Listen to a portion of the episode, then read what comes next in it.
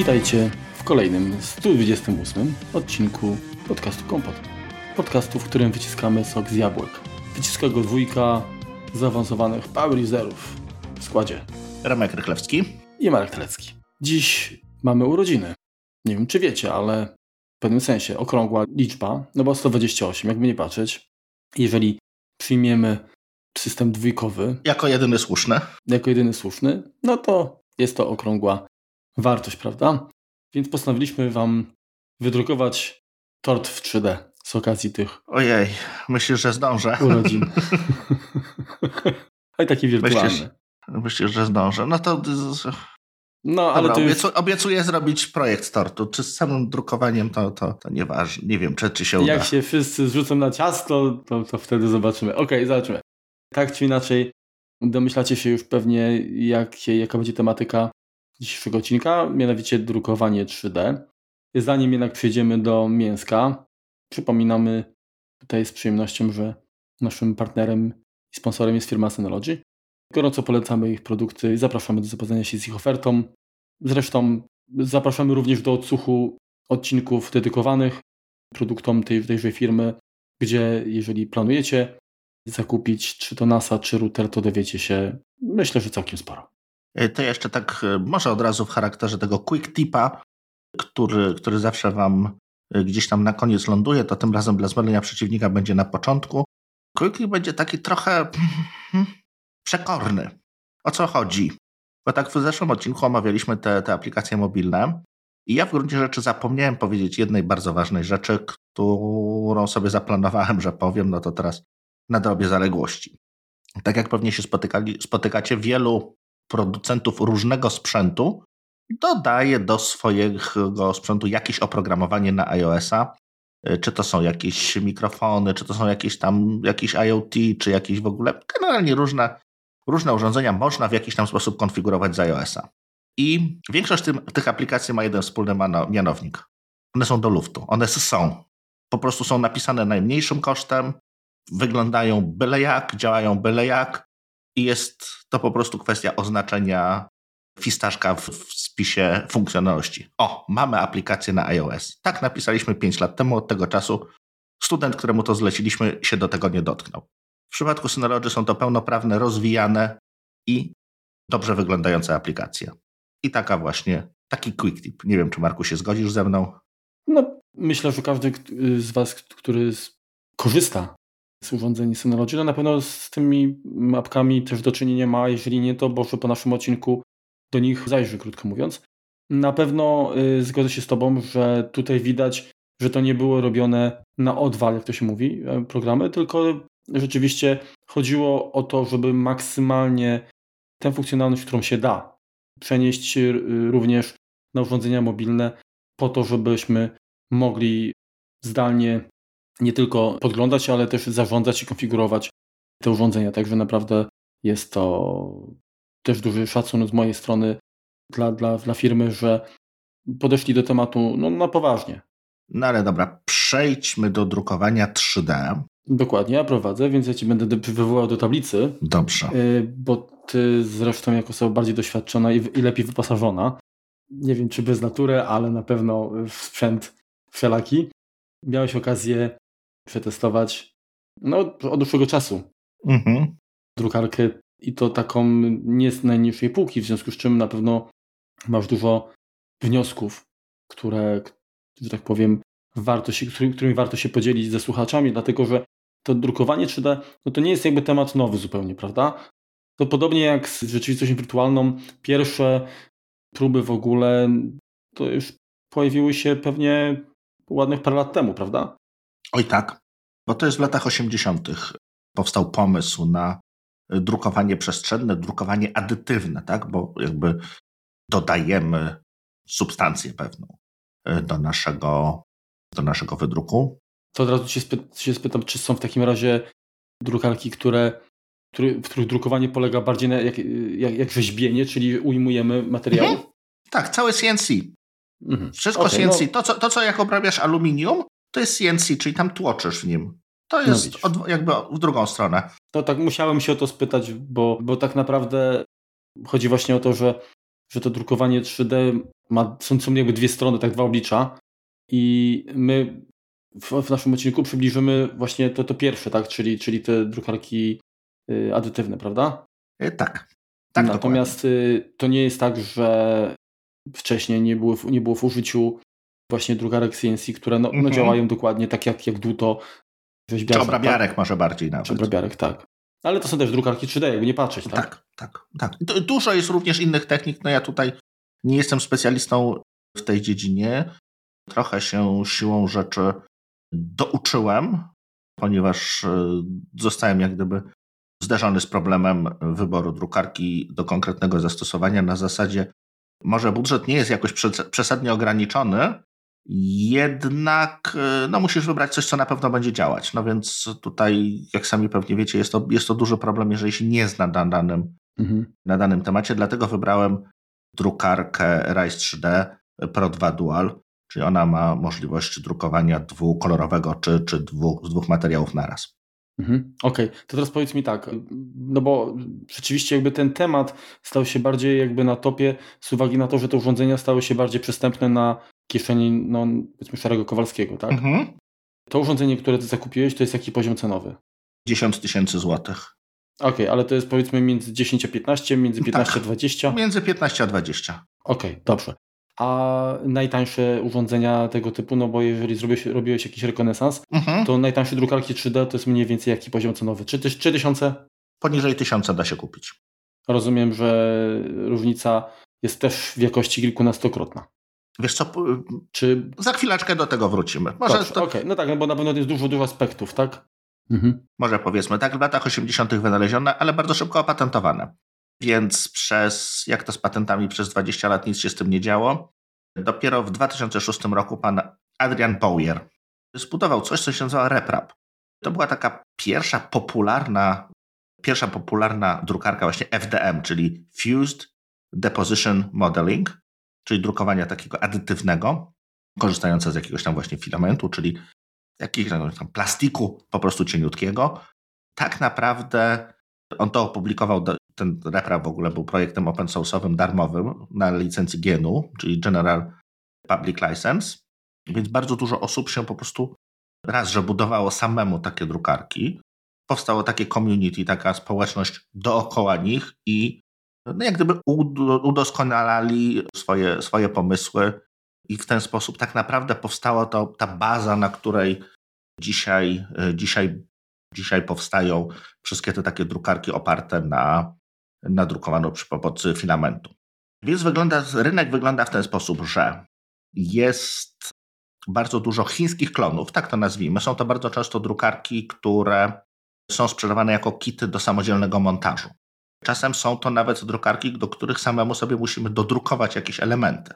Mhm. Czyli powiedzmy, no mamy jakiegoś tam znajomego z drukarką, albo potrzebujemy drugą drukarkę, kupujemy sobie tam elementy aluminiowe, śruby wszystkie, hotend, czyli tą taki, taką głowicę, która, która drukuje, a wszystkie plastyczki, które, które tam będziemy potrzebowali, dodrukowujemy sobie. I takie to właśnie urządzenia można kupić za, za mniej niż 1000 zł u naszych chińskich myfriendów. I to jest jedna strona. Druga strona to są drukarki takie, które, za którymi stoi jakaś firma. To, to nie jest jakiś taki, taki chiński krzaczek. I tutaj jest właściwie z takich popularnych, które są dostępne cenowo jeszcze dla, dla normalnych konsumentów, to jest e, Prusa. To jest jeden z. To jest w ogóle czeska, czeska produkcja. Mhm to jest jeden z, jedna z osób, która bardzo wcześnie jak gdyby zaczęła, mm, zaczęła tworzyć te, te drukarki, bardzo, bardzo mocno przyczyniła się roz, do rozwoju samego RepRapa. Y, no i teraz po prostu y, facet sobie otworzył fabrykę i drukuje drukarki, które tam kosztują w okolicach 2-3 tysięcy w zależności tam od wersji. I one są całkiem przyzwoite, jednak no nie, jest, nie jest to powiedzmy taka klasa przemysłowa z racji tego, że no rynek się jakby podzielił, no to, to, to wyrosły jeszcze po, z tego wszystkiego poza, poza tą taką hobbystyczną powiedzmy stroną, wyrosły firmy, które, które chcą to robić poważnie. Bardzo dużo jest tego typu przedsięwzięć na przykład w Polsce. Tutaj nie będę jakby wymieniał, bo, bo aż takim nie jestem specjalistą, ale no, to już są takie drukarki, które kosztują powiedzmy powyżej tam 8 tysięcy złotych. Mhm. Okej. Okay. Bo jeżeli chodzi w ogóle o zasadę działania drukarki. To jak rozumiem jest głowica, która przemieszcza się w trzech wymiarach, tak? Czyli w osi, w trzech osiach, tak? Najczęściej nie. W trzech płaszczyznach. Najczęściej jest to w ten sposób zrobione, że głowica się przesuwa w dwóch osiach, mhm.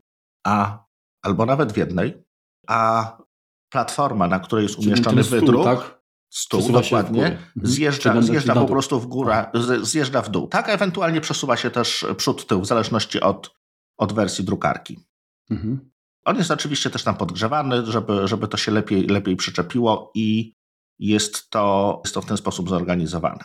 Ale też jeszcze jest jedna odnoga tych drukarek. To jest coś, czego ja nie posiadam i no, chyba nie będę w najbliższym czasie posiadał. To jest drukarki SLA. To jest na zupełnie innej zasadzie zbudowane.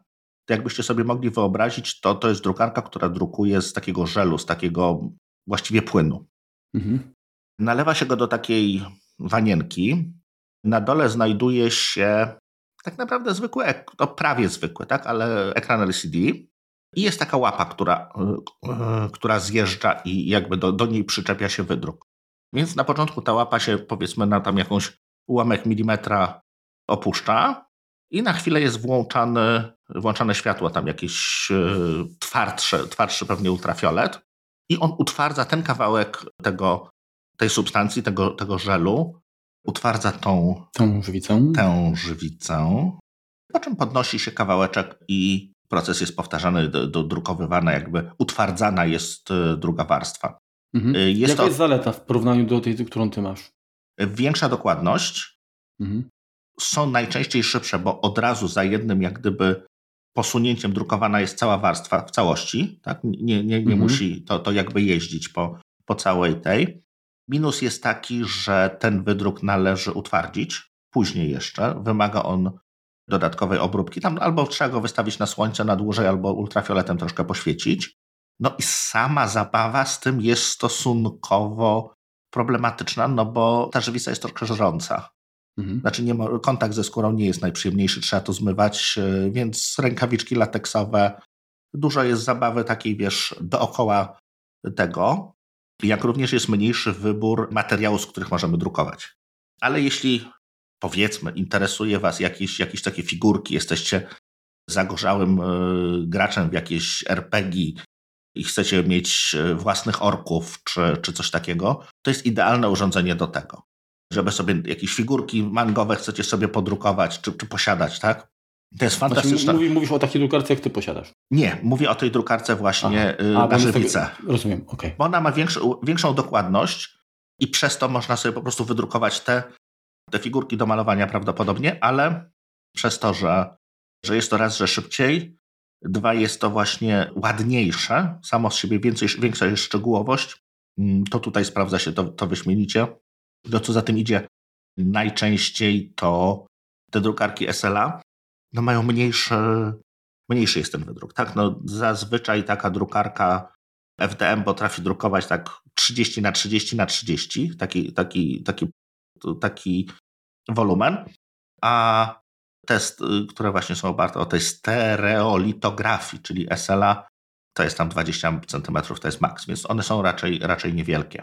Jak również ten, ten, tą żywicę, której nie zużyjemy, oczywiście możemy zlewać i wykorzystać ponownie, natomiast no, po pewnym czasie ona też traci swoje, swoje właściwości i to też nie, nie, nie wychodzi tak super, super bardzo ekonomicznie. Ale no, głównie problemem jest takim, że trzeba się po prostu bawić z chemikaliami. Jasne. Tutaj chciałem tego uniknąć, bo, bo nie bardzo mogę akurat w tym, w tym, do tych zastosowań z czegoś takiego korzystać, więc, więc stąd padł e, wybór na FTM. Okej, okay, czyli rozumiem, że to są jakby te, te obecnie najbardziej popularne techniki, tak? Tak, chcecie zrukować mhm. pudełeczka, różne takie przejściówki, jakieś takie gadżeciki, to FDM. Chcecie drukować figurki, to SLA. Okej, okay. dobrze. To teraz czym ty się kierowałeś? No mając już wiadomo jakiś budżet z góry ustalony, ale czy jakieś konkretne, nie wiem, parametry, elementy powodowały, że akurat wybrałeś ten model drukarki? Specyfika pracy wymagała tego, że ta drukarka będzie zamknięta. Wiele z tych drukarek takich bardziej konsumenckich ma, są po prostu otwarte. i każdy tam może palec wsadzić. Więc akurat do, do mojego zastosowania to, to odpadało. Ona po prostu musiała być, musi być bezpieczna w, w użyciu. Nawet jeżeli ktoś niepowołany się do niej dostanie, to sobie nie zrobi nią krzywdy. Tutaj jak będzie chciał, no to sobie zrobi oczywiście, ale to, to, to, to jest bezpieczniejsza. Dwa. Chciałem mieć drukarkę, która umożliwia drukowanie naraz dwoma filamentami, dwoma kolorami. To nie jest bardzo popularne wśród, wśród drukarek FDM, ale jest to bardzo wygodna, wygodna funkcja, do której tam przejdziemy, przejdziemy później, mhm. powiedzmy. Więc to były jak gdyby te, te, te dwa czynniki, które, które zadecydowały, a poza tym wziąłem najdroższą, na którą było mnie stać. Okej. Okay. A powiedz, czy y, jeżeli chodzi, jak porównujemy koszt takiej drukarki, mhm. to jak rozumiemy, wielkość drukowanego elementu na pewno też jest zależna, tak? W sensie tak. nasze drukarki mhm. na mniejsze obiekty. A jeżeli chodzi o precyzję i przede wszystkim prędkość drukowania, czy to się jakoś przekłada, czy tutaj niestety jesteśmy ograniczeni tym elementem, tym filamentem, w zasadzie z którego jest to tworzone i tutaj nie da się pewnych praw fizyki przeskoczyć i po prostu to musi trwać. To musi niestety trwać, ale też zależy od drukarki. To, co powiedzmy różni drukarkę tańszą od droższej, to jest powtarzalność. Na najtańszej drukarce za, nie wiem, 600 zł uda Wam się wydrukować piękną figurkę, czy, czy jakiś tam piękne, piękny wydruk, który będzie naprawdę, będzie można prawie pod mikroskopem na niego patrzeć i będzie wyglądał cudownie. Natomiast y, jeśli użyjecie tego do drukowania seryjnego i będziecie chcieli, chcieli drukować tych figurek nagle, nie wiem, 20, no to pierwsza nie musi być taka sama jak ta, jak ta 20. To, to jest kwestia tego, że te tańsze drukarki jednak potrafią mieć problemy z zachowaniem ciągłości, z zachowaniem ustawień, czy, czy to temperatury, czy no tam jest jakby dużo różnych elementów mechanicznych, tak? Różne są zębatki, różne czujniki, różne mm, czy przekładnie, no za dużo powiedziane. Ja nie jestem techniczny za bardzo pod tym względem, ale wiecie o co chodzi. To, to, to, to nie jest najprostsze urządzenie. Jeżeli jakiś, jakiś trybik będzie przeskakiwał, czy gubił raz na tysiąc obrotów jakiś jedno, jed, jeden ząbek, bo będzie za słabo dociśnięty, to, to nagle będą nam się cuda z wydrukiem działy. Okej. Okay. I tak naprawdę nie będziemy wiedzieli czemu. Dobrze, to w takim razie, jak się domyślam, jest to urządzenie, które również od czasu do czasu trzeba kalibrować. Tak. Kalibracja polega na tym, że podstawową rzeczą, którą drukarka powinna mieć, to powinna mieć wyrównane to łóżko, ten, y, ten blat bed. Łóżko akurat z, z, z, łoże. łoże, leże. Więc kwestia kalibracji po prostu poziomu to jest jedna kwestia. Druga, musimy mieć dobrze skalibrowaną wysokość, bo może nie wszyscy wiedzą, jak to, jak to wygląda. Wyobraźcie sobie taką mm, panią domu, która robi tort. Jak jesteśmy przy tortach urodzinowo, tak? I ona nakłada krem przy pomocy takiej szprycy, to się ładnie nazywa po polsku szpryca, i po prostu dekoruje to to drukarka 3D nie robi nic innego, jak jest po prostu taką bardzo małą szprycą i zamiast czegoś smacznego po prostu wyrzuca z siebie plastik. I to z jaką prędkością to robi i z jaką, z jaką prędkością raz się porusza i z jaką prędkością naciska, definiuje to, jak gęsty mamy wydruk, powiedzmy. No też jest kwestia tego, jak, du jak duża jest y, dysza, tak? czyli ten, y, ten element, z którego ten wychodzi, plastik czy, czy też, czy też bita śmietana. Więc im mniejsza ta dziurka, tym trzeba bardziej, bardziej cisnąć i tym częściej trzeba przelecieć, żeby równo pokryć cały, cały tort czy cały wydruk. To, to jak już jesteś przy tym, czy u Ciebie te dysze są na przykład wymienne, w sensie, że możesz zmieniać ich średnicę? Tak. I właściwie w każdej drukarce są wymienne i właściwie standardem jest drukowanie na 0,4 mm tylko do jakichś specjalnych zastosowań wkłada się mniejszą dyszę lub większą. Bo co za tym idzie? To, że mamy 0,4 mm dyszę nie znaczy, że możemy drukować szczegół 0,4 mm.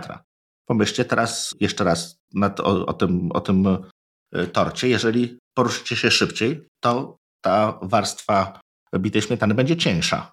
Tu jest tak samo. Mhm. Więc e, to jest jedna sprawa. Więc dysza powiedzmy 0,4 Y, natomiast wysokość, na którą się potrafi ustawić drukarka, no ja mogę sterować na jedną, dokładność do jednej setnej milimetra. Ale to też się robi problem z czasem. No bo jeżeli mamy coś, powiedzmy, standardem jest drukowanie na 0,2 mm, jeżeli sobie przełączymy na 1 dziesiątą, to automatycznie mamy dwa razy dłużej. Tak? No bo dwa razy więcej warstw tam się robi. Ona musi mhm. dwa, razy, dwa razy w to samo miejsce zajrzeć, więc zwiększanie dokładności, zwiększanie szczegółowości no jest wykładniczo, no, no liniowo, dobrze, jest liniowo skorelowane z czasem, więc tutaj zawsze trzeba wybrać pewien taki konsensus, że z jednej strony jakość wydruku, z drugiej czas tego wydruku. A czy, a, a, czy nie jest tak, że ten sam filament narzuca pewne ograniczenia? No bo to jest, rozumiem, plastik, który on też wy, wypluty pod, temper- pod rozgrzany, tak, do jakiejś temperatury wypluty. Mhm. On ma swoją y, konsystencję, zajmuje jakiś, jak, jakiś obszar, y, mhm. jak on powiedzmy ostygnie, to się może tam skurczyć i tak dalej, ale generalnie mam takie wrażenie, że, że, że nie da się jakby, to ta jedna setna, powiedzmy, czy tam y, jedna dziesiąta milimetra, mhm. Czy taki włosek da się? Może tak, ale czy on będzie powtarzalny w każdym etapie, gdzie ten powiedzmy wzorek, który tam wymyślisz, będzie skomplikowany? Chyba nie. Widzisz, no dobrze, dobrze, dobrze kombinujesz, Marku. Bo kwestia materiałów jest w ogóle osobną, wielką kwestią i to jest tak naprawdę dość skomplikowane, bo każdy materiał, każdy producent właściwie materiału, bo, bo to jeden materiał od jednego producenta nie jest identyczny od drugiego i to jest też kwestia tego, jak ten materiał jest powtarzalny. Im tańszy materiał, tym niestety gorszej jakości, ale to już, to już, to już pomińmy. Więc każdy, każdy z nich ma jakąś temperaturę, na których powinien być ustawiony wydruk. To jest pierwsza sprawa. Mają też minimal, y, minimalny i maksymalny, maksymalną prędkość, w którą może być w ekstrakcja, czyli, czyli może być wsuwany. Poza tym są, jest dużo ustawień dotyczących tego, co ma robić, jak, jak przestaje drukować ponieważ y, część materiałów jest taka, że, ta, że one są nieco sprężyste, tak? Ty, ty przestajesz pchać, mhm. a to jeszcze przez chwilę leci. No właśnie. Więc tutaj są, tutaj jest, ustawień jest po prostu co niemiara i jeszcze więcej, żeby to zrobić dobrze. Na szczęście takich y, bardziej zaawansowanych, czy, czy bardziej firmowych drukarkach są, są profile do filamentów, profile właśnie do tego plastiku, czyli kupujemy kupują drukarkę od konkretnego producenta. Zazwyczaj ten producent również sprzedaje swój filament, bo, bo po, po czemu nie, bo to jest dobry biznes, bo najczęściej jest trzy razy droższy niż taki dostępny na rynku normalnie. Ale co za tym idzie, do niego są wszystkie parametry jak gdyby wbudowane w, w program, wbudowane w system, który obsługuje sam wydruk. Więc z niego jest łatwiej. No i teraz mamy taką zabawę, że kupujemy sobie filament innego producenta, który powiedzmy jest z tego samego tworzywa, jest to też powiedzmy najpopularniejszy PLA. To jest kukurydzy, żeby było zabawniej, więc on jest nawet podobno biodegradowalny, aczkolwiek yy, przemysłowo, bo, bo w kompostowniku to ludziom kilka lat leżało i dalej wyglądało na całe, więc tak średnio z tą biodegradowalnością, ale podobno przemysłowo tak. No to też zależy powiedzmy od producenta, jakie są parametry tego, y, tego konkretnie filamentu. Więc należy to sobie po prostu poprzestawiać. Jeden potrzebuje trochę cieplej, drugi trochę, szyb, trochę zimniej. W jednym trzeba śmigiełka uruchomić na 90%, w drugim na 100%. Jeden szybciej, drugi wolniej. Naprawdę można. To jest całe materiałoznawstwo. Podejrzewam, że studia ludzie kończą w tej, w tej dziedzinie i, i też nie wiedzą wszystkiego. Mhm. Ta śmigiełka to co to? Głowica jest chłodzona. Chodzi o to, że jak ten gorący plastik nałożysz, Mhm. Najgorsza jest guma tak naprawdę, TPU, bo ona, jak sama nazwa wskazuje, guma jest miękka. Więc gumę drukujemy stosunkowo wysoką temperaturą i musimy dość e, delikatnie schłodzić, bo ona też jest sprężysta. To, co, to, czego drukarka powiedzmy nie potrafi zrobić, to nie potrafi wydrukować czegoś w powietrzu, więc musi być, podsta- musi być jakaś tam podstawka, więc jeżeli robimy jakiś, nie wiem, tam łuk czy, czy coś takiego, to musimy tak to przemyśleć, czy tak dobudować jakieś e, dodatkowe elementy podtrzymujące, żeby to po prostu miało ręce i nogi. No pod kątem 90 stopni takich futryny powiedzmy, czy pustego pudełka postawionego klapką do góry, no nie wydrukujemy, bo to się nie będzie miało, góra nie będzie się miała czego trzymać. No widzisz, właśnie, a to, to było jedno z pytań, które miałem przygotowane dla Ciebie, bo tak się zastanawiałem, jak mówimy powiedzmy o tych figurkach chociażby, tak? Często jest tak, że albo na jakieś drzewko, Tak? Mhm. To często jest tak, że od dołu wszystko idzie super do góry, pień i w ogóle, potem się rozrasta, no ale potem chciałbyś, żeby te, powiedzmy, jeżeli to jest była płacząca, żeby Mhm. tam te liście, czy tam te, te owoce gdzieś tam zwisały, no to tego się nie da zrobić, dopóki nie przygotujemy odpowiednio tych elementów wspierających, tak? Tak. Konstrukcję. Na szczęście jest, może tak zaczniemy troszeczkę od, od zachrystii. Na szczęście są programy, które ułatwiają drukowanie. Nazywa się to Slicer, czyli jak sama nazwa wskazuje, on tnie to na kolej, Plasterki. na plasterki. Na, Jak, jak, z- jak z bójcerza. jak z bójcerza, na plasterki, dokładnie. I dodatkowo umożliwia budowanie supportu. Czyli on sam jest w stanie dobudować czy zaproponować miejsca, które potrzebują dodatkowego wsparcia. Mhm. I je drukuje. Wtedy razem, wys, znaczy wysyła, wysyła do, do drukarki jako, jako po prostu ciąg komend, y, już jak gdyby ją, z nią zgodny. A, czyli, czyli takie, takie, takie podpory po prostu sam przygotowuje sobie we, w tych miejscach, w których Mhm. dalej ten właściwy produkt będzie tworzony. Tak. Jeśli chodzi o te programy do właśnie do, do przygotowywania wydruku, no można powiedzieć, że jest to jakiś tam sterownik wydruku jako, jako taki. Istnieje kilka. Z takich, które są popularne, to jest Kura. Większość z nich jest dostępna na Maca i to jest bardzo pozytywne. Przepraszam, kura? Cura. Aha. Kura, ale no kura, no, cura, kura. Cura koryntu.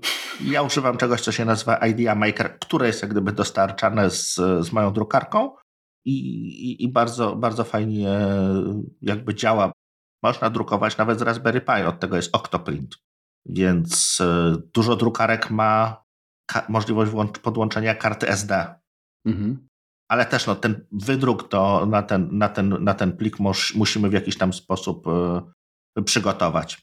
Jeszcze jest e, z dobrych, z dobrych slicerów Prusa Slicer, czyli dedykowany do, do drukarek właśnie czeskich. Natomiast to nie znaczy, że jeżeli mam drukarkę producenta A, to muszę używać slicera tego producenta. To jest raczej, raczej wymienne. One tam mają dodatkowe funkcje, które no, się rozwijają no, bardzo dobrze, bo, bo, bo, bo dzięki temu są jakieś nowe, mm, nowe funkcjonalności.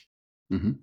Okej, to teraz chciałbym jeszcze wrócić do tego filamentu, tak? Tak. Jakie są rodzaje tego filamentu i, i, i jak to się przekłada na, na, na koszty, bo taki wydruk taki, no nawet tak jak twoja drukarka, no ym, 30 cm w każdej osi, no to jest prawie 1000 cm sześciennych. Tak. Y, no to jest, kurczę, mnóstwo tego. No to, to wydrukowanie takiej, takiego sześcianu to by pewnie kosztowałoby parę złotych jednak, tak? Wiesz co, musiałbym to przeliczyć. By Cię to interesowało, to poczekaj. Jesteśmy w stanie to szybko zrobić. Przypomniałem fakt, że pewnie dwa tygodnie trzeba byłoby czekać. Aż, E, To aż też, właśnie chcę, to też właśnie chcę powiedzieć.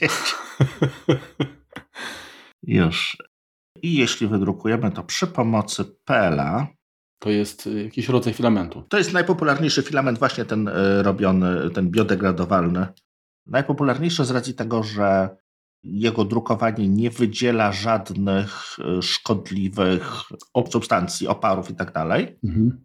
e, czego nie można powiedzieć o, o wszystkich tych, tych, tych filamentach, jak również jest stosunkowo tani i prosty w drukowaniu, czyli prosty, czyli no wybacza pewne, pewne niedociągnięcia, jeśli chodzi o ustawienia 10 cm, taki, takie pudełeczko. No to później pomnożymy sobie razy. No, to niestety trochę trwa, bo on generuje ten G-code od razu, czyli taki kod, który taki powiedzmy bardzo, bardzo, bardzo, bardzo prościutki, można to porównać do jakiegoś PCL-a czy, czy PostScripta, Mhm. kod, a chyba właśnie bardziej do latechu, bo, bo jest to czytalny, jest to, jest to plik ASCII, więc, więc da, się go, da się go przeczytać i poprawić ewentualnie. O, dobrze, już kończy się.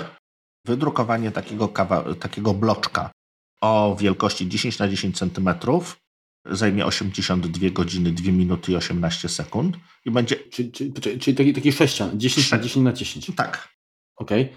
82 godziny? 82 godziny i będzie kosztowało około 36 zł. Okej. To teraz jak I jednak, to... bo teraz jest ważna Mhm. rzecz, jeszcze, którą też, też jeszcze musimy powiedzieć, to ten sześcian w środku, on nie będzie w 100% wypełniony. No bo nie musi być.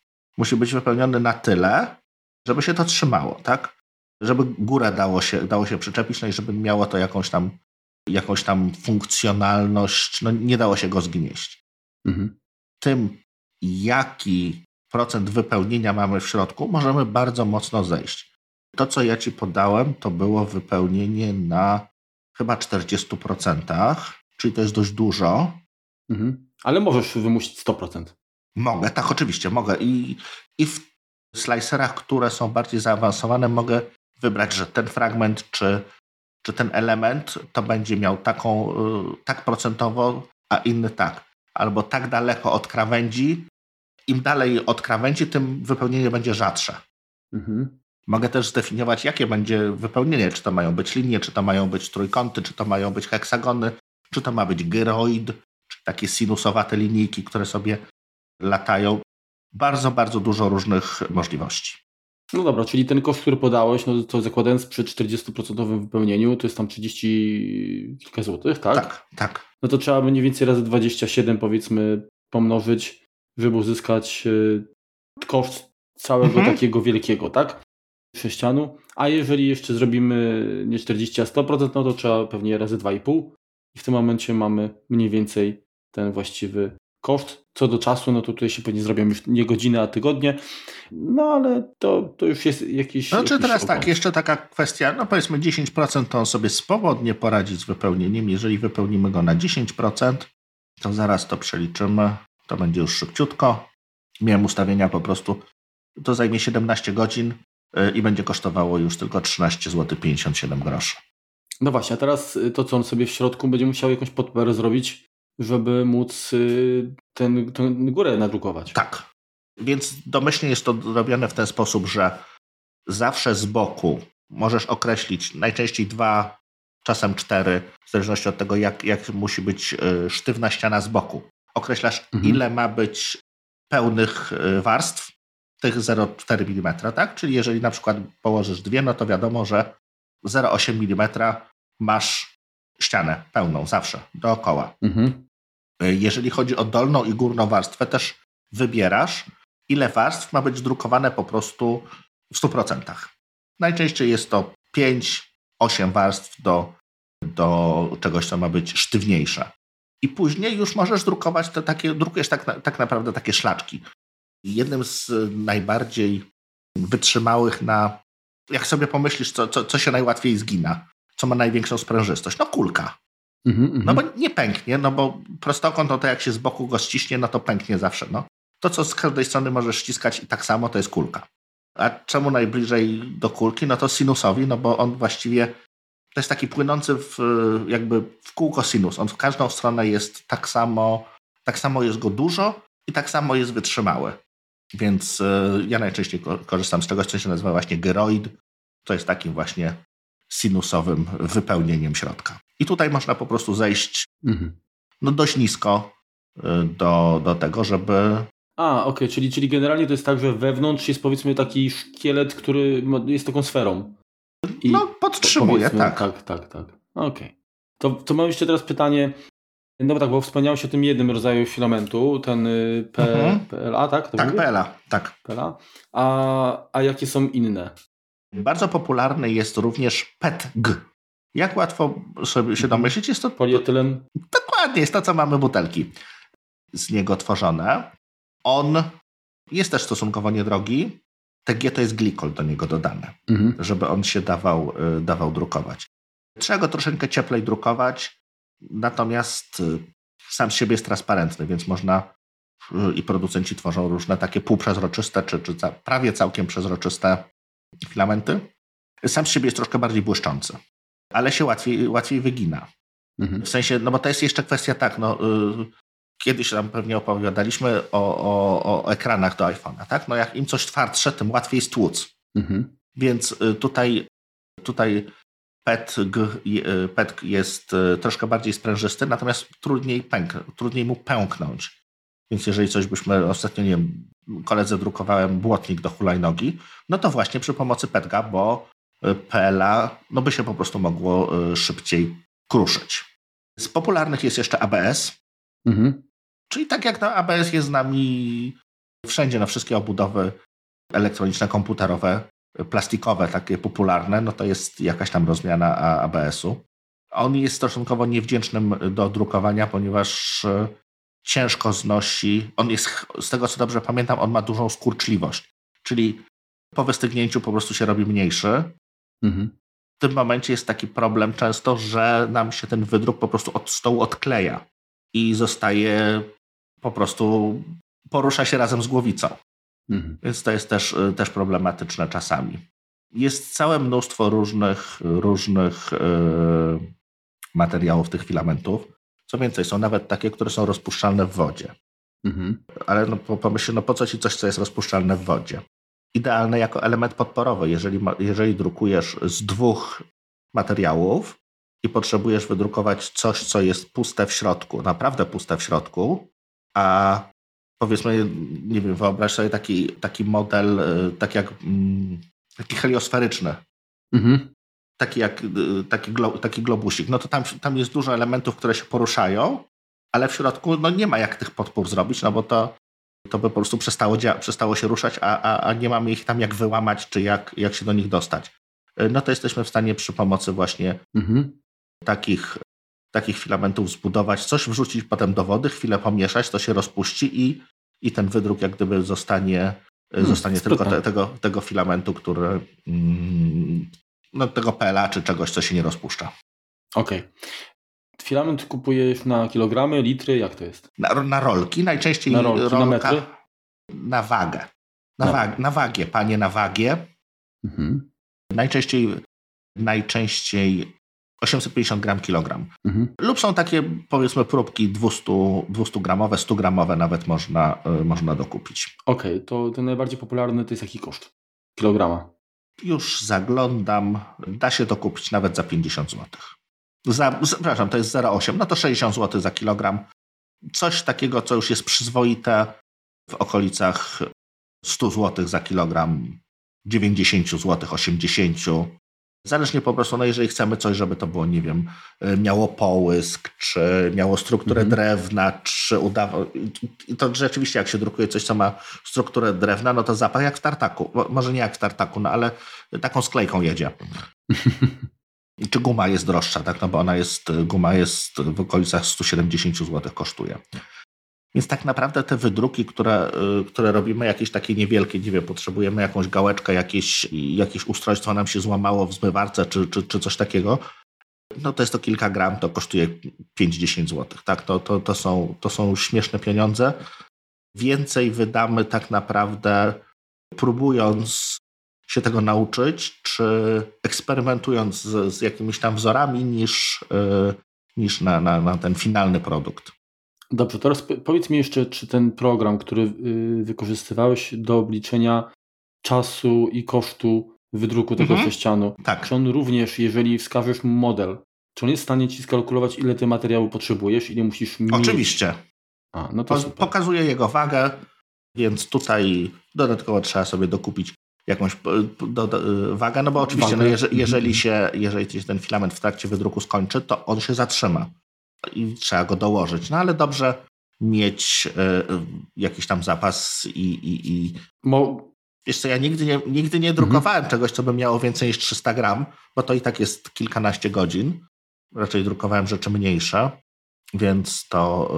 Y, ale no trzeba spojrzeć, powiedzmy, tak jak, jak na, to, na tą wagę na pewno. Okej. Okay. No dobrze, no to, y, to teraz tak. Y, najczęściej pewnie jest, jeżeli ktoś już dopadnie się w takie drukarki, no to chce mieć coś, co widział, tak? Czyli prawdopodobnie będzie szukać modeli. To gdzie, skąd można takie modele pobrać? Czy to są biblioteki płatne, darmowe? I tak, i tak. I są i płatne, i są darmowe. Jest y, sporo stron, gdzie, gdzie można pobrać te pliki STL. Plik STL. To jest rozszerzenie, tak? Tak, jest to rozszerzenie. Jest to po prostu zamieniony na trójkąty obiekt trójwymiarowy, zazwyczaj przystosowany do wydruku 3D. A powiedz mi, czy to nie jest troszeczkę tak, jak, jak robiło się y, modele w programach 3D typu Lightwave? Wytworzyłeś taką siatkę właśnie z trójkącików? Tak. W gruncie rzeczy tak, tylko co, mniej, y, mniej teraz operuje się na trójkątach, bardziej, że to zależy od programu. Mhm. bardziej mhm. operuje się na, na rysunkach kadowskich. Czyli tam są, tam są bardziej prymitywy takie, wiesz, yy, geometryczne mhm. niż trójkąty. Jeśli chodzi o to, skąd pobierać e, te modele, to Thingiverse Kontrowersyjna strona, ponieważ darmowa, ale oni troszeczkę, no przyjmijmy, że kontrowersyjna strona na tym. To, co, to, co lubię również. My Mini Factory to, mm, to na pewno również Thingiverse jest tylko darmowe. My Mini Factory są również modele płatne. I teraz, żeby Wam przybliżyć yy, cenę tego jakiegoś, jeśli mielibyśmy jakiś model, nie wiem, weźmiemy sobie jakiegoś ładnego wojownika, nie, AT&T na przykład. Bardzo ładny mhm. AT&T, akurat jest darmowy. Ale jeżeli chcielibyśmy sobie kupić y, samochodzik z y, ten, jak, taki jaki Scooby jeździł, to kosztuje 5 zł, 5,30 dolara. Więc wiesz, no to to nie są jakby jakieś tam ceny zaporowe. Mhm. Falcon 9, taka sama, taka sama cena. Jakieś e, zbieranina, gdzie, gdzie jest jakaś tam kupa orków, 12 e, dolarów, 30 dolarów za jakichś 20 różnych orków, czy, czy, czy inne jakieś takie stwory. Więc no, to, to, to, to zależnie no. od. To już się robią, tak? To już się robią tak, pieniądze. Tak, tak. No biorąc pod uwagę, że drugie tyle trzeba pewnie wydać za prąd i filament, no to się, to też się okazuje, że taka figurka to wcale nie jest y, tania rzecz, tak? No tak, ale na pewno wiesz, no możesz ją sobie zrobić unikalną mhm.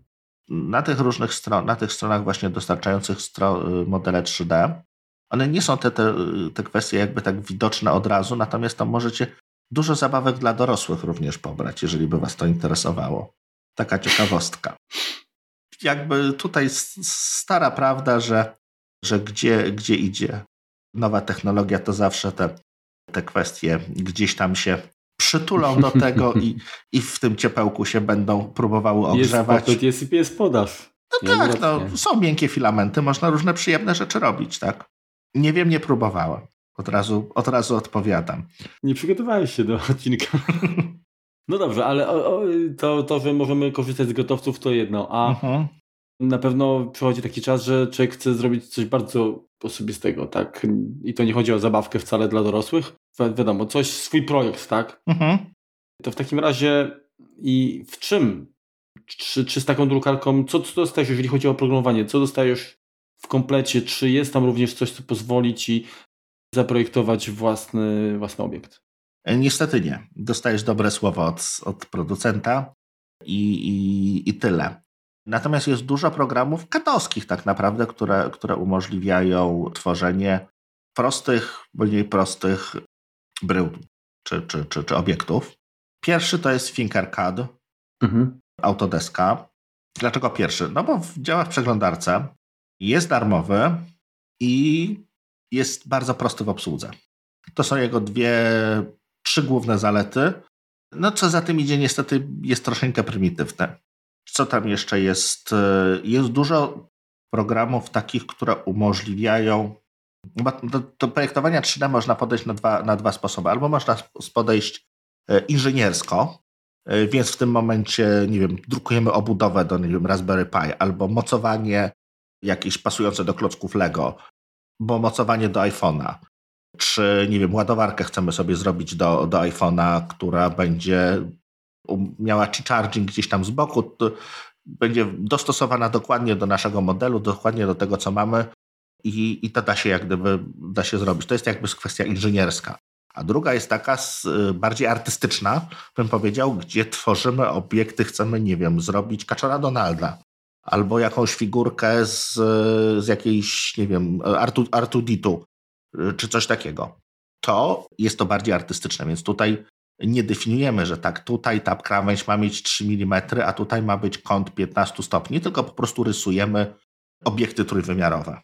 Więc tutaj na przykład jest Mesh Mixer, mhm. E, Sculpt GL i tutaj jak łatwo, się, jak łatwo się domyślić, to przydają się również skanery 3D.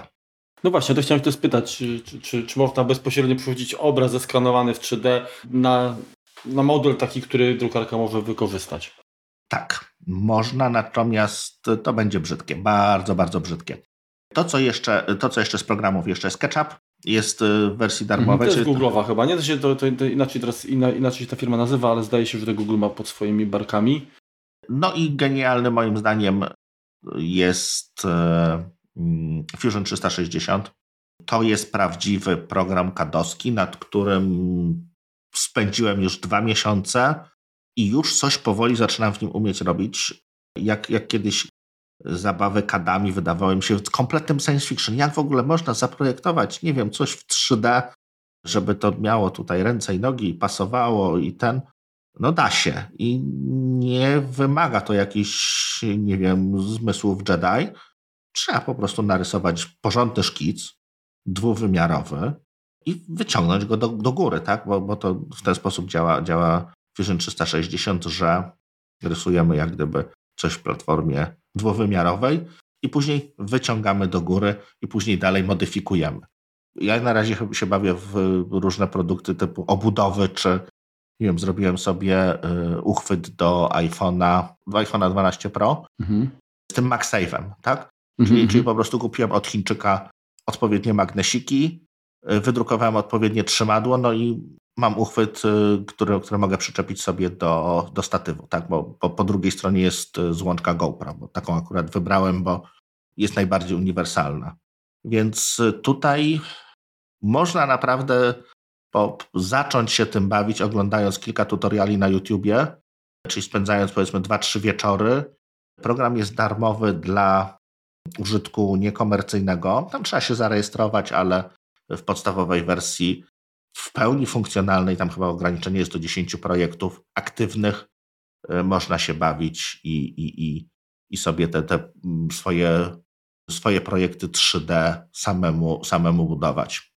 Ja ze swojej strony jeszcze bym wspomniał, jest taki bardzo fajny też program, program, no program też jak najbardziej, ale można również online pracować. Nazywa się to, nazywa się to 3D Slash. Ale to tego nie znam. Takie, no, taki entry level bardzo, bardzo sympatyczne. Bez y, wiedzy na temat w ogóle 3D można przygotować pliki właśnie też do, do drukarek. No właśnie, a jeżeli mówimy o, o przygotowaniu pliku, co mhm. Poza tym, że oczywiście mm, to musi mieć ten format, tak? Czyli STL. STL. STL, tak? To czy coś, y, jeszcze jakiś, jakiś proces jest wymagany ze strony użytkownika? Zaprojektujesz coś, żeby przygotować ten plik do druku, co jeszcze poza no, wyeksportowaniem plików No to do tego jest potrzebny właśnie ten slicer, który zamieni to na decode, który jest już tym mhm. natywnym y, językiem drukarki. I, w, i właśnie na, na na poziomie e, slicera definiujemy, jaki mamy materiał, jaką mamy drukarkę, jakie chcemy mieć podpory. Mamy możliwość obrócenia sobie tego obiektu, pocięcia, jeżeli nie wiem, mamy ten obiekt zbyt duży i chcemy go w dwóch kawałkach wydrukować, to też slicer nam to może zrobić, potem go sobie skleimy. E, więc, e, więc tutaj, tutaj za to przygotowanie do druku odpowiada właśnie slicer. Ja mam jeszcze jedno pytanie. Drukujesz, zmieniasz filamenty, zmieniasz parametry też pracy tego urządzenia. Mhm. Jak wygląda czyszczenie po wszystkim? No bo rozumiem, że ten filament gdzieś tam, on może też gdzieś tam przyczepić się, przykleić i tak dalej. Jasne. Czyszczenie wygląda w ten sposób, że e, zakładając jeden, znaczy wyjmując, tak, ustawiamy, wybieramy w drukarce unload, ona sobie rozgrzewa odpowiednio głowicę, żeby to wyszło bezproblemowo i wysuwa, musimy wyciągnąć e, to, co, to, co siedzi, mm, to, co trafia powiedzmy w mechanizmie. I to tak naprawdę koniec takich podstawowej kwestii, bo załadując nowy, musimy odczekać, aż po prostu nam stary wy, wylizie, mówiąc kolokwialnie. Mhm. Więc no jeżeli mieliśmy, nie wiem, czerwony filament, założyliśmy niebieski, no to przez chwilę leci niebieski, potem jest w kolorze kaki, a potem wychodzi rzeczywiście czerwone, tak? No i po tym kolorze, jak już od, czy, czy, czy po chwili, jak już używania, jeśli, jeśli wiesz, to kiedy, kiedy możesz przestać czyścić. Y, to, co też powiedzmy, nie trzeba aż tak rygorystycznie podchodzić, jeżeli się używa tych samych lub podobnych termicznie materiałów, to jest to, że drukarka na początku, przed drukowaniem samego modelu, y, zazwyczaj drukuje się na przykład jego obrys albo jakąś podstawę, tak, żeby, żeby nam się to na pewno nie odkleiło.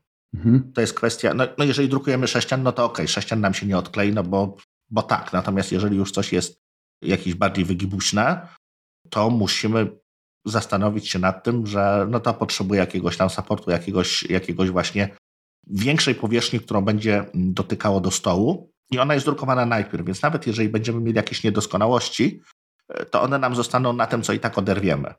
Więc tutaj nie ma problemu. Natomiast jeżeli chcielibyśmy troszkę bardziej się tym, tym pobawić, to są takie filamenty czyszczące. One są drogie jak nieszczęście niestety, e, ale ich potrzeba nas dosłownie jakieś tam e, dekagramy czy pojedyncze gramy na, e, na to, żeby przeczyścić. I je się po prostu wkłada do czyszczenia.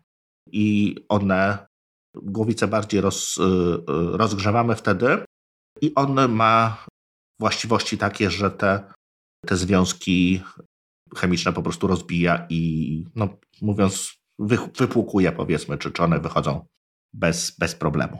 Mhm. Powiedz mi, czy da się obsługiwać tę drukarkę również z urządzeń mobilnych? Mam tu na myśli iPhone'a, iPada, czy tylko komputery macOS i Windows? Jak najbardziej się da. Są programy y, przede wszystkim do tworzenia modeli 3D na iPada obsługujące rysik i obsługujące rysik w sposób rozsądny i natywny.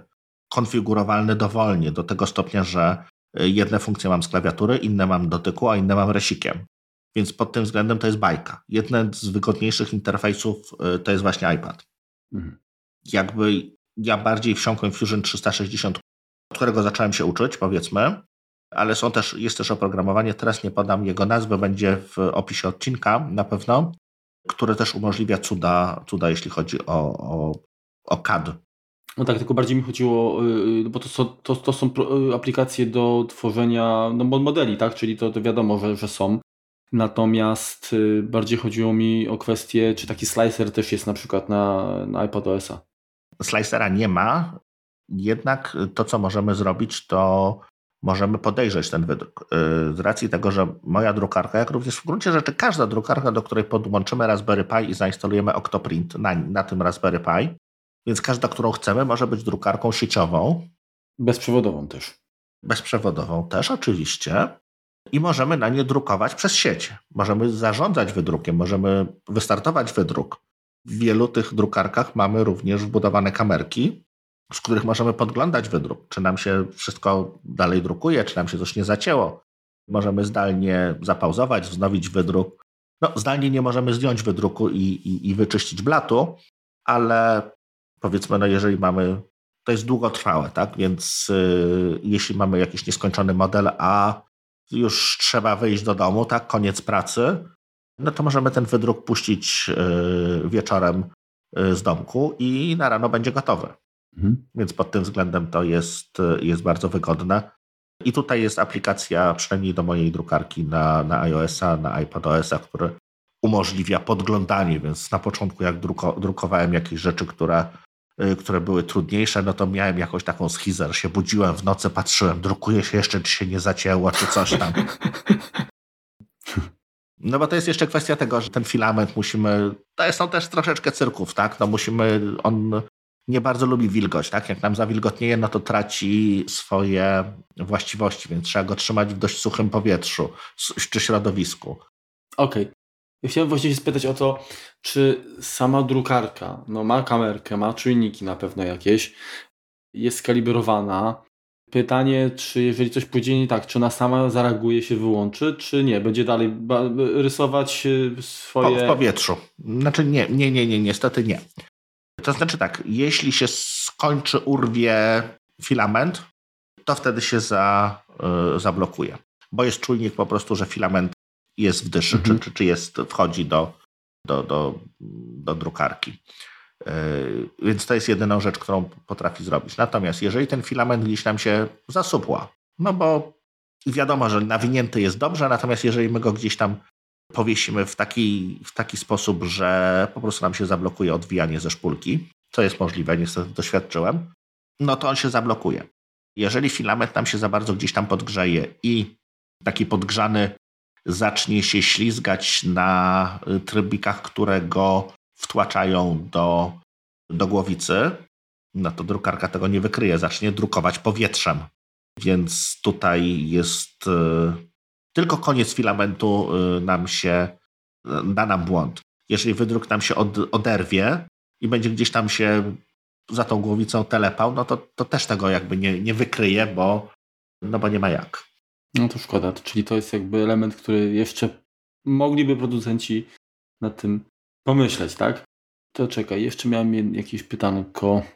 Już w ogóle, jeśli chodzi o samo odrywanie się wydruku, to są różne pomysły, tak? Są, te, ten, ten stół jest podgrzewany. Ten stół można jakimś klejem przele, przelecieć, e, takim zwykłym do papieru. W gruncie rzeczy, żeby zwiększyć jego przyczepność. E, inne materiały to dobrze jest taką taśmę malarską przykleić, bo one się do papieru dobrze przyczepiają, więc wiesz, to jest nauka sama w sobie. Jedne się dobrze drukuje przykryte, czyli drukarkę mamy zamkniętą, tak? Bo, bo potrzebują ciepła. Inne potrzebują odkryte być, bo potrzebują szybkiego chłodzenia. Więc tu tak naprawdę można dużo czasu spędzić i mhm. na naukę. A jak wygląda kwestia kontynuacji pracy? No bo załóżmy, nie wiem, skończył ci się filament, nie masz na, u siebie, będziesz miał za dwa dni, bo nie wiem, jest weekend. Mhm. I czy można zacząć dodrukowywanie brakującego elementu? Dopóki nie zdejmiesz go ze stołu. No, no. To tak. Mhm. Ale jeżeli ci się zatnie i nie wiesz w którym momencie, tak nagle ci się drukuje, przestaje drukować, powiedzmy od 53 warstwy drukuje się powietrzem. Tak. To nie jesteś, znaczy to trzeba ręcznie ten plik wyedytować, wyciąć z niego górę, do, do 53 warstwy przejechać i po prostu puścić go jako takiego ręcznie ten plik. I trzymać mocno kciuki, żebyś dobrze policzył, żebyś nie zaczął zahaczać głowicą o, o wydruk. No, czyli generalnie pomimo mm, znacznie większego zaawansowania tych drukarek niż kiedyś, to cały czas jest to dość mm, no, upierdliwe i, tak. i, i. trzeba mieć cierpliwość nie tylko w kwestii wydruku, y, czasu wydruku, ale też właśnie tych różnych niedogodności. Y, zgadza się. Zgadza się. Ta, no, wiesz, no to jest jeszcze kwestia tego, że podobno jeżeli się taką drukarkę samemu zbuduje, to się już wszystko o niej wie i każdą śrubkę zna i, i tak dalej.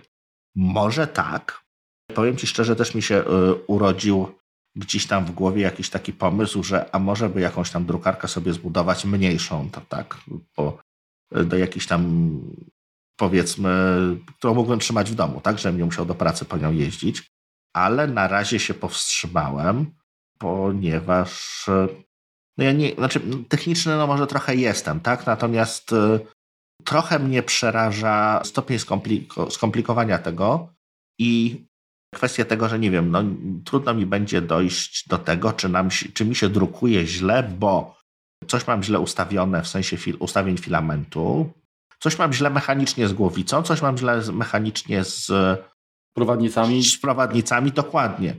Więc tutaj jest, e, jest, jest bardzo, bardzo dużo różnych y, zmiennych. Ja myślę, że, że u ciebie to już pomału, pomału może braknąć miejsca na te wszystkie gadżety i, i raczej będzie sugerował nie sprowadzać kolejnego grada do domu. Mhm.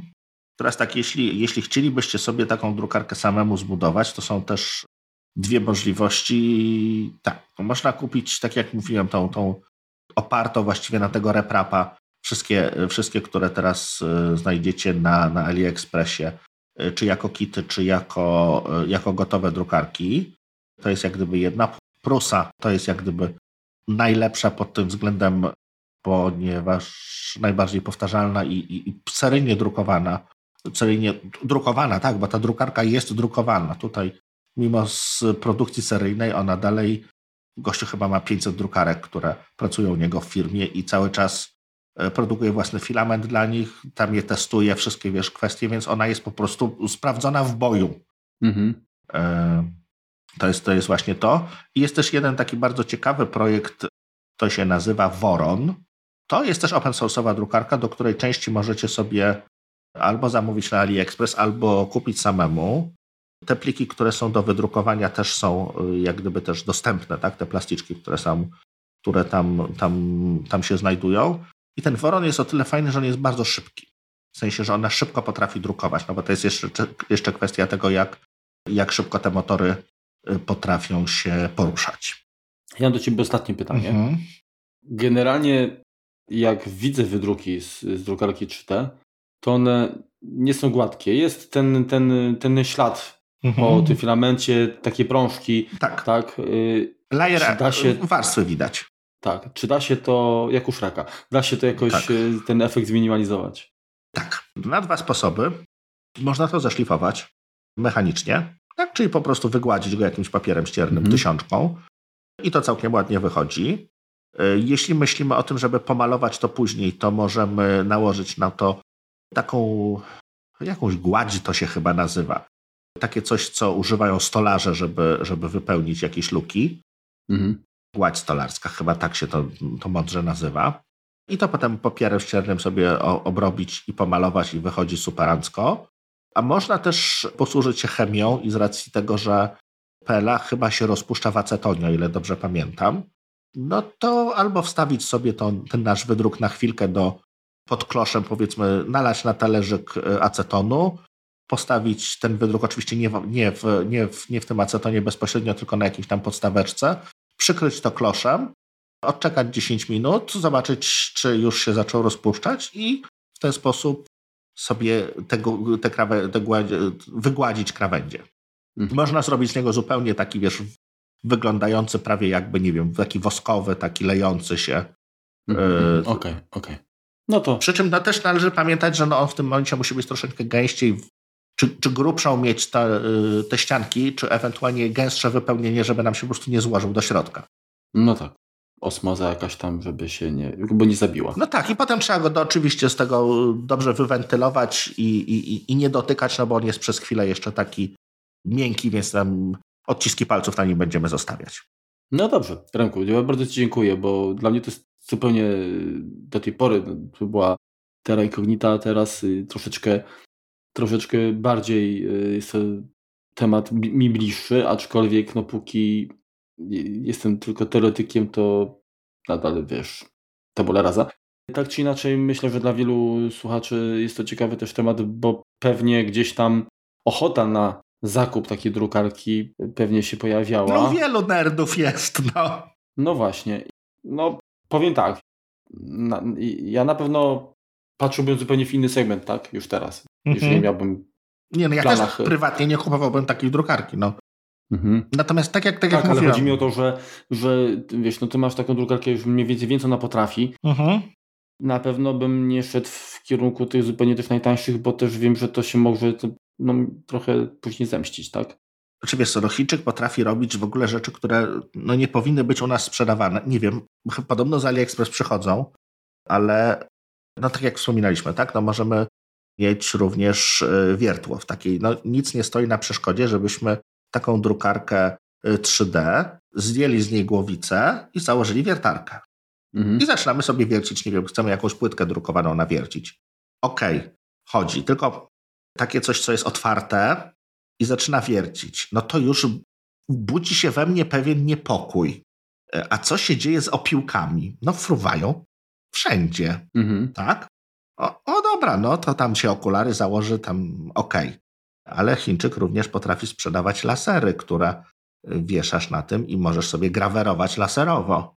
Zagwarantujesz, że nie będzie jakiegoś odbicia i nie pójdzie to nie sąsiadowi w oko, nie tobie, no, to inaczej, w, w, Unii Europejskiej nie można czegoś takiego sprzedawać, no ale to przechodzi, więc tutaj bardzo uważajcie na, na zdrowie tak naprawdę. No mm, są pomysły, ludzie mieli takie, że można, że można drukować i to będzie tanio, z, bo to można kupić w tej samej, w tej samej średnicy, czyli 1,75 mm, to jest taka najpopularniejsza średnica tych filamentów, taką linkę do kosiarek. Wiesz o czym mówię? Taką, kupuje się na metry taką do kosiarki no. E, elektrycznej znaczy tam spalinowej, no to z tej linki mm -hmm. też się da drukować. Jest tania, ale niestety trochę chemikalia, które wypuszcza z siebie, no nie są najzdrowsze.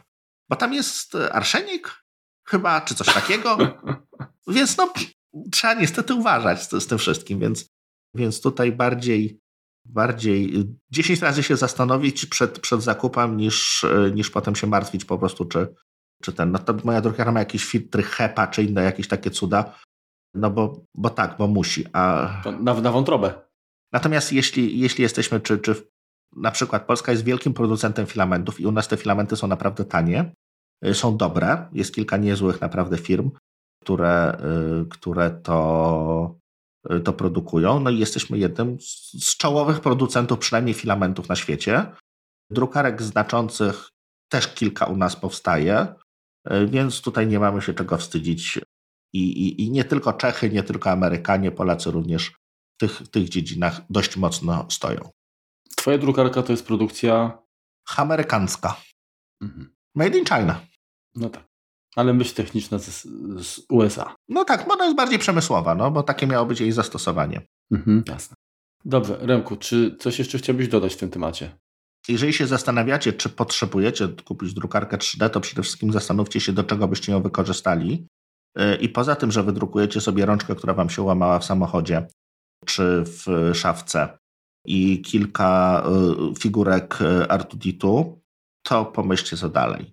Bo to jest z jednej strony może być fajną zabaweczką, natomiast jeżeli rzeczywiście wciągniecie się w projektowanie 3D i, i, i jakieś takie wydruki, które jesteście w stanie raz, że wymyśleć, dwa, znaleźć coś, co wam ułatwi życie, to jest to naprawdę fajna zabawa. Tak? No, nie jest to do końca ekonomiczne, tak? bo najczęściej te, te, te urządzenia, czy te, nie wiem, stojaczki do telefonów, do jakichś tam głośniczków czy czegoś, y, zazwyczaj kupicie taniej produkcji chińskiej, ale czasem fajnie mieć coś, co, co jest Twoim po prostu projektem, coś, co jest Twoim wzorem, coś, co jest unikalne i w ten sposób można wyrazić swoją kreatywność, powiedzmy. Ale najpierw spróbujcie poprojektować, czy Wam to wychodzi, a dopiero potem myślcie o, o zakupie drukarki. No, z drugiej strony nie trzeba być specem od wszystkiego. Możecie nauczyć się perfekcyjnie obsługi tej drukarki, a projektował będzie ktoś, kto się bardziej zna na, na tym, na, w, tej, w tej No działce. tak, ale jeśli myślicie, że będziecie drukować mhm. same te gotowce, jeżeli spojrzycie na tego Thingiversa, gdzie jest, wpiszecie, nie wiem, obudowa do iPhone'a, czy, czy jakiś ten, no tam są setki tego, one są średniej jakości, znaczy różne i tak są bardzo dobrze zrobione, a są takie, które nie bardzo pasują, ale niestety dowiadujemy się, czy to pasuje, czy nie pasuje po wydruku. No dobrze.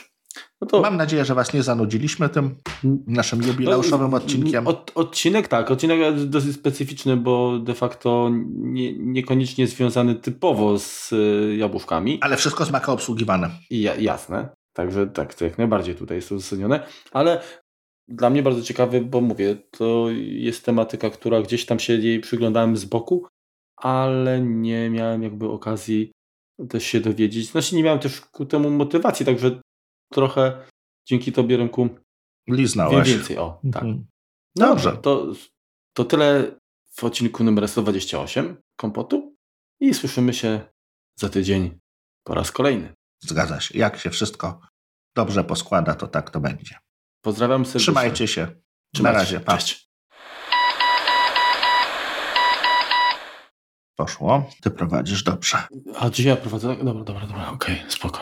Tak, zgadza się. Czego nie można powiedzieć na przykład o wszystkich programach konkurencji, ale to już, to już inna inszość. Przepraszam, może troszkę będzie chaotycznie. No to super, super. A powiedz mi teraz tak, no bo jeżeli mówimy o tym, no bo nie wiem, czy... Nie, bo mogę coś powiedzieć o, generalnie o tych slicerach. Dobra, to mów, to mów, to mów i za chwilkę ja wrócę do... To w 28...